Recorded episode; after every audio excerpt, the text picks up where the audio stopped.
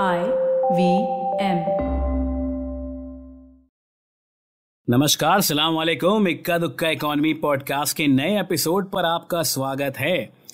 मेरा नाम है अभिनव त्रिवेदी। पेशे से मैं एक बिज़नेस जर्नलिस्ट हूँ, एक मीडिया ऑन्टरप्रेन्योर हूँ और इस पॉडकास्ट में मैं जानकारों के साथ न सिर्फ़ आर्थिक, बल्कि वैश्विक, व्यवसायिक, हर तरह के जानकारों के साथ बात करता हूँ इकोनॉमी के अलग अलग आयामों पर और उनको जोड़ने की कोशिश करता हूँ आपकी जेब से, आपकी ग्रोथ से, आपके एक्सपेंसेस से।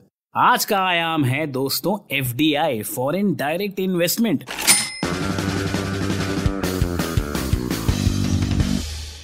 हमने अक्सर सुना है, पेपर में पढ़ा है, अखबारों में टीवी चैनल्स पे कि फॉरेन डायरेक्ट इन्वेस्टमेंट देश की आर्थिक ग्रोथ के लिए बहुत इंपॉर्टेंट होता है।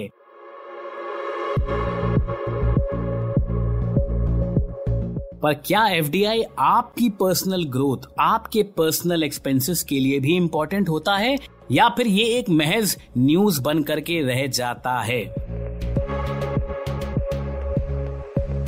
आज के पॉडकास्ट पे जुड़ने के लिए मेरे साथ हैं अशोक मेहरा।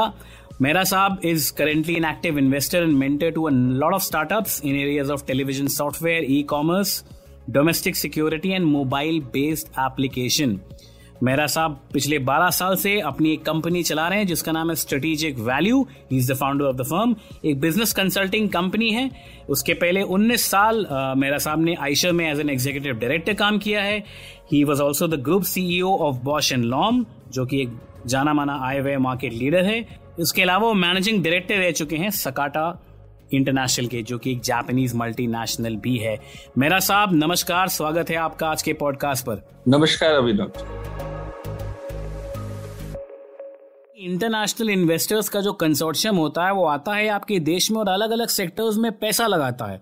फिर चाहे वो ऑटो सेक्टर हो ट्रैवल एंड टूरिज़्म सेक्टर हो आईटी आईटी इनेबल सर्विसेज़ हो इंफ्रास्ट्रक्चर हो मैन्युफैक्चरिंग हो ई कॉमर्स हो, या फिर आज के दौर में जो नए स्टार्टअप्स आ रहे हैं, उनमें एफडीआई हो। और जहाँ तक मेरी जानकारी कहती है, सरकार डिफाइन करती है कि हर सेक्टर में कितना एफडीआई आएगा। जैसे कई सालों तक रिटेल सेक्टर में एफडीआई ज़्यादा अलाउड नहीं था, आज भी मीडिया और डिफेंस में एफडीआई लिमिटेड रखा जाता है। तो पहले मेरा साहब, हम इस पे बात करते हैं कि एफडीआई काम कैसे करता है। What according to you is a foreign direct investment और वो देश में, हिंदुस्तान के संदर्भ में अगर मैं पूछूँ तो कैसे आता है और कैसे काम करता है? अभिनव जी 20 साल पहले तक तो आपने ठीक कहा कि गवर्नमेंट ने काफ़ी रेगुलेट किया हुआ था। पैसा जो इंडिया से बाहर आए और हमारी बिजनेसेस में लगे जिनको हम एफटीआई के पॉपुलर नाम से जानते हैं। जी। नरसिम्हा राव की सरकार के बाद काफ़ी रूट्स जो हैं वो ऑटोमेटिक कर दिए गए हैं। मशीन टूल्स इंडस्ट्री है। इसमें सरकार की कोई परमिशन आज की डेट में ज़रूरत नहीं है। टूरिज़्म इंडस्ट्री है। हम्म। अब जब हम एफडीआई की बात करते हैं तो हमारे दिमाग में जहन में एक ही बात आती है पैसा। जी। लेकिन एफडीआई सिर्फ़ पैसा ही नहीं है। ओके। हाँ ये ऑल इनकम्पसिंग है। एक इंसान जो बाहर से आता है अपना पैसा लगाने वो अपने साथ अपनी एक्सपीरियंस लाता है टेक्नोलॉजी की बिज़नेस की इंटरनेशनल रिलेशंस की इंटरनेशनल मार्केट्स की।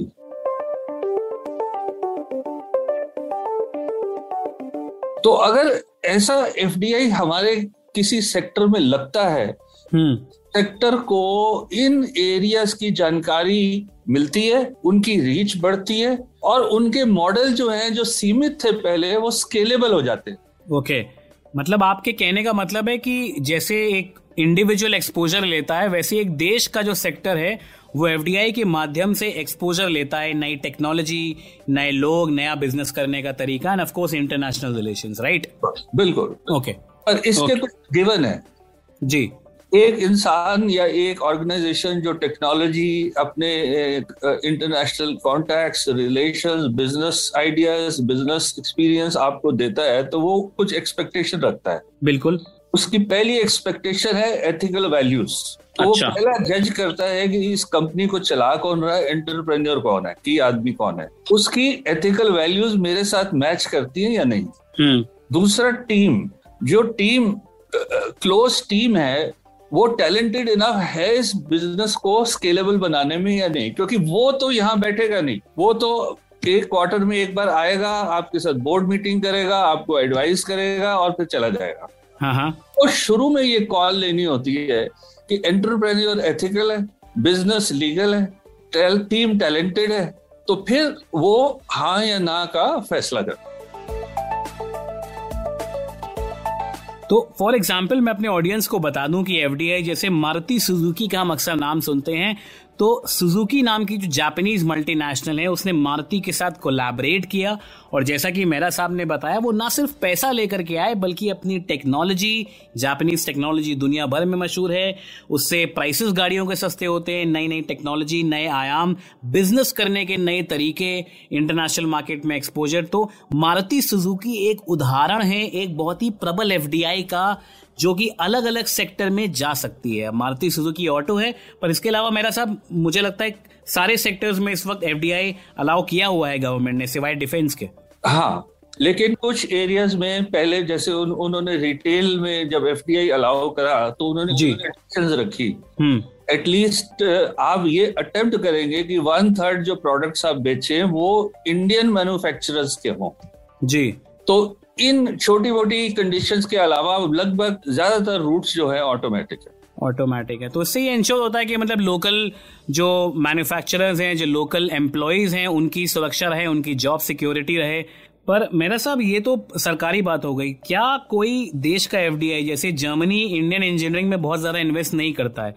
लेकिन बहुत सारे अमेरिकन कंपनीज़ जो हैं इंडिया के आईटी और आईटी इनेबल सर्विसेज़ में मैन्युफैक्चरिंग में टेलीकॉम में इन्वेस्ट करते हैं।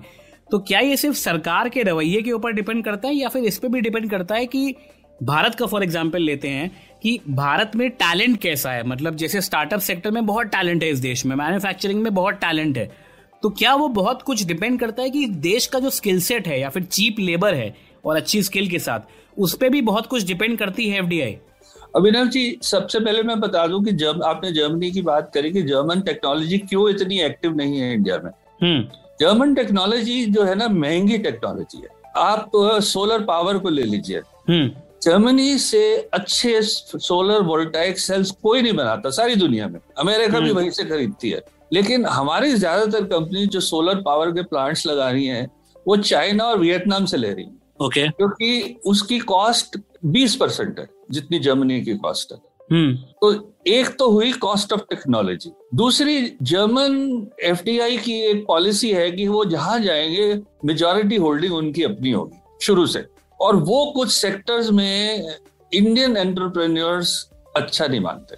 अच्छा ओके तो जर्मनी की तो ये कहानी है। अदरवाइज़ हम्म। जर्मनी की ऑटोमोबाइल टेक्नोलॉजी और photovoltaic solar power technology world में बेस्ट हम्म। बाकी आपने चीप लेबर की बात करी यस चीप लेबर तो है लेकिन लेबर की जो लो कॉस्ट है उसमें हम इतने कंपेटिटिव नहीं है जितना वियतनाम है श्रीलंका है बांग्लादेश है। और उसका एक उदाहरण यही है कि हमारी सारी गारमेंट्स इंडस्ट्री एटलीस्ट नब्बे प्रतिशत गारमेंट इंडस्ट्री बांग्लादेश शिफ्ट हो गई। करेक्ट हम्म, तो जब हमारी अपनी इंडस्ट्री लेबर कंपेटिटिवनेस नहीं मानती तो जर्मनी जैसी कंट्रीज़ क्यों मानेंगी? तो ये जो हाई टेक्नोलॉजी कंपनीज़ है, ये मानती है कि चाहे इंडिया में लेबर चीप हो भी जाए, लेकिन प्रोडक्टिविटी इतनी लो है कि वो बैलेंस आउट हो जाती है। हम लोग अभी इतना प्रबल इंजीनियरिंग और मैन्युफैक्चरिंग और रिसर्च नेशन नहीं बने हैं, बाकी देशों के मुकाबले। पर मेरा साहब, अगर मैं दूसरे आयाम की बात करूँ ये कैसे तय होता है कि एक देश का एक सेक्टर एफडीआई के लिए बहुत मेच्योर है? लाइक like 2000 से 2010 तक India was a hub for I T and I T enable services फिर अभी हाल फ़िलहाल में ई कॉमर्स में बहुत ज़्यादा एफडीआई आ गया है बाहर से पिछले पाँच दस सालों में। तो ये जो फ़ेज़ आता है कि एक सेक्टर को फॉरेन इन्वेस्टर्स चुनते हैं, और ये सारी कॉन्टेक्स्ट में हिंदुस्तान की उससे बात कर रहा हूँ कि एक पर्टिकुलर देश में उस दौरान एक सेक्टर बहुत तेज़ी से ऊपर उठता है तो उसमें पैसा आता है। ये किस आधार पे तय होता है? क्या ये सिर्फ़ पॉलिटिकल स्टेबिलिटी और स्किल सेट को लेकर के है या फिर कुछ और भी है? हाँ 2000 का जो दशक था 2000 से लेके 2015 तक आईटी हम्म। सेक्टर में बहुत एफ़ आई। जी। इन जो प्रोडक्ट्स हमारे आईटी सेक्टर ऑफ़र करते थे वो थे लो एंड प्रोडक्ट्स क्योंकि बाहर की कंट्रीज़ तब वहाँ पे लेबर एक्सपेंसिव है। हमारे यहाँ लेबर चीप था। तो वो उन्होंने लो एंड प्रोडक्ट्स हमें ऑफ़र करे जो हमने लिए। हम्म। उन पंद्रह सालों में जितनी कंपनीज़ है विप्रो ले लो आप इन्फोसिस ले लो टीसीएस ले लो उन्होंने लो एंड प्रोडक्ट्स पे काफ़ी एक्सपेंड किया ग्रो किया। हम्म।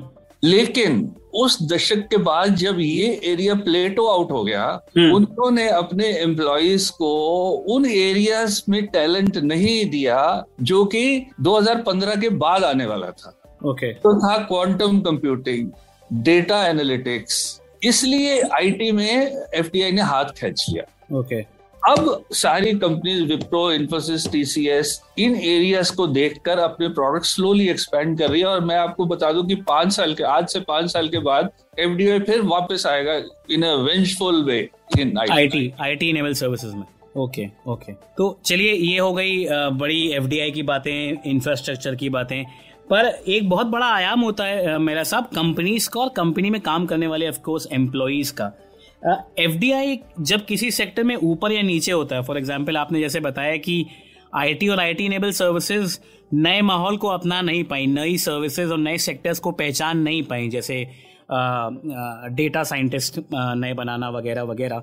तो उस दौरान एक सेक्टर में काम करने वाले एम्प्लॉय और उस एम्प्लॉय की कंपनी मतलब उनकी क्या इक्वेशन रहती है, वो कैसे अपने आप को ऑपरेट करते हैं, कैसे कुछ कंपनी सर्वाइव कर जाती हैं कैसे कुछ एम्प्लॉयज़ सर्वाइव कर जाते हैं जब एफडीआई का दौर नीचे होता है? और जब एफडीआई का दौर ऊपर होता है तो कैसे वो अपने आप को मेंटेन रखते हैं?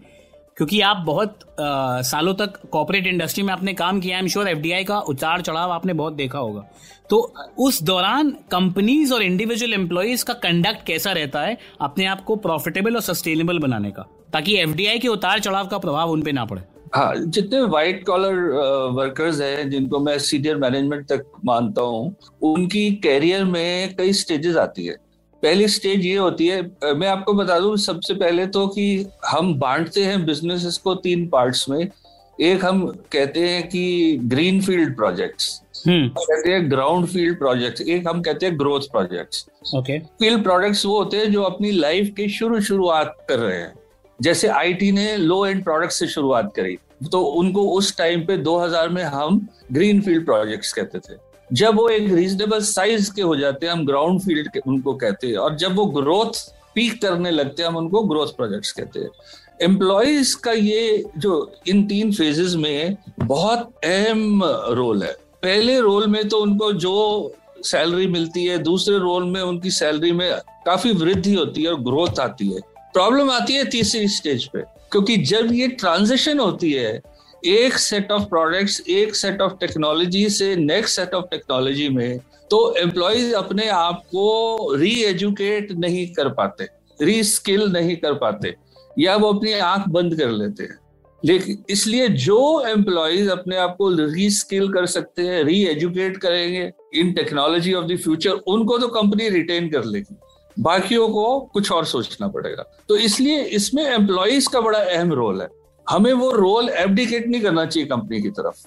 जैसे मैंने आपको बताऊँ कि इस वक्त यूरोप अमेरिका में क्वांटम कंप्यूटिंग एक आग की तरह फैल रही है in terms of services okay India में एक का दुक्का यूनिवर्सिटीज है जिनको नॉलेज है कि क्वांटम कंप्यूटिंग होता क्या है और कोर्स तो है ही नहीं है कोई। हम्म। बिग डेटा अब इंडिया ने शुरू करा है। अगर ये चीज़ वो पाँच साल पहले शुरू करते तो इस वक्त एफडीआई की भरमार होती। जैसा कि हमने पिछले पॉडकास्ट में बात करी थी मेरा साहब, कि एक एम्प्लॉयबल पर्सनालिटी जो होती है, वो देख लेती है कि अगले पाँच साल में किस तरह के चेंजेस और डायनेमिक्स आने वाले हैं मार्केट में। तो इन दोनों चीज़ों का कॉम्बिनेशन चाहे आप कंपनी हो, चाहे आप एम्प्लॉय हो, आपको सस्टेन करेगा अगर आपके सेक्टर में एफडीआई थोड़ा सा हिलती डुलती है तो। मेरा साहब बहुत बहुत शुक्रिया हमारे साथ इस पॉडकास्ट में जुड़ने के लिए। तो दोस्तों, ये था इक्का दुक्का इकोनॉमी पॉडकास्ट का एक नया आयाम। आज हमने जाना कि एफडीआई के उतार चढ़ाव से कैसे आप अपनी कंपनी को अगर आप एक ऑन्टरप्रेन्योर हैं, या फिर अगर आप एम्प्लॉयड हैं अपने सेक्टर में तो एफडीआई के उतार चढ़ाव का असर आप पे ना पड़े, उसके लिए आपको क्या करना चाहिए? अगर आपको ये पॉडकास्ट पसंद आया हो इकोनॉमी का ये आयाम पसंद आया हो तो प्लीज़ अपने दोस्तों तक पहुंचाएँ। इस पॉडकास्ट को लाइक करें शेयर करें सब्सक्राइब करें रेट ज़रूर करें इस पॉडकास्ट को। रेट से हमको पता लगेगा कि आपको पॉडकास्ट किस हद तक पसंद आया है। अगले एपिसोड में हम इकोनॉमी के एक नए आयाम को जोड़ेंगे आपकी जेब से। और डिस्कस करेंगे आपकी ग्रोथ स्ट्रैटेजी आपकी देश की इकोनॉमी के साथ। तब तक के लिए अगले एपिसोड तक नमस्कार, ख्याल रखिए, शब्बा खैर।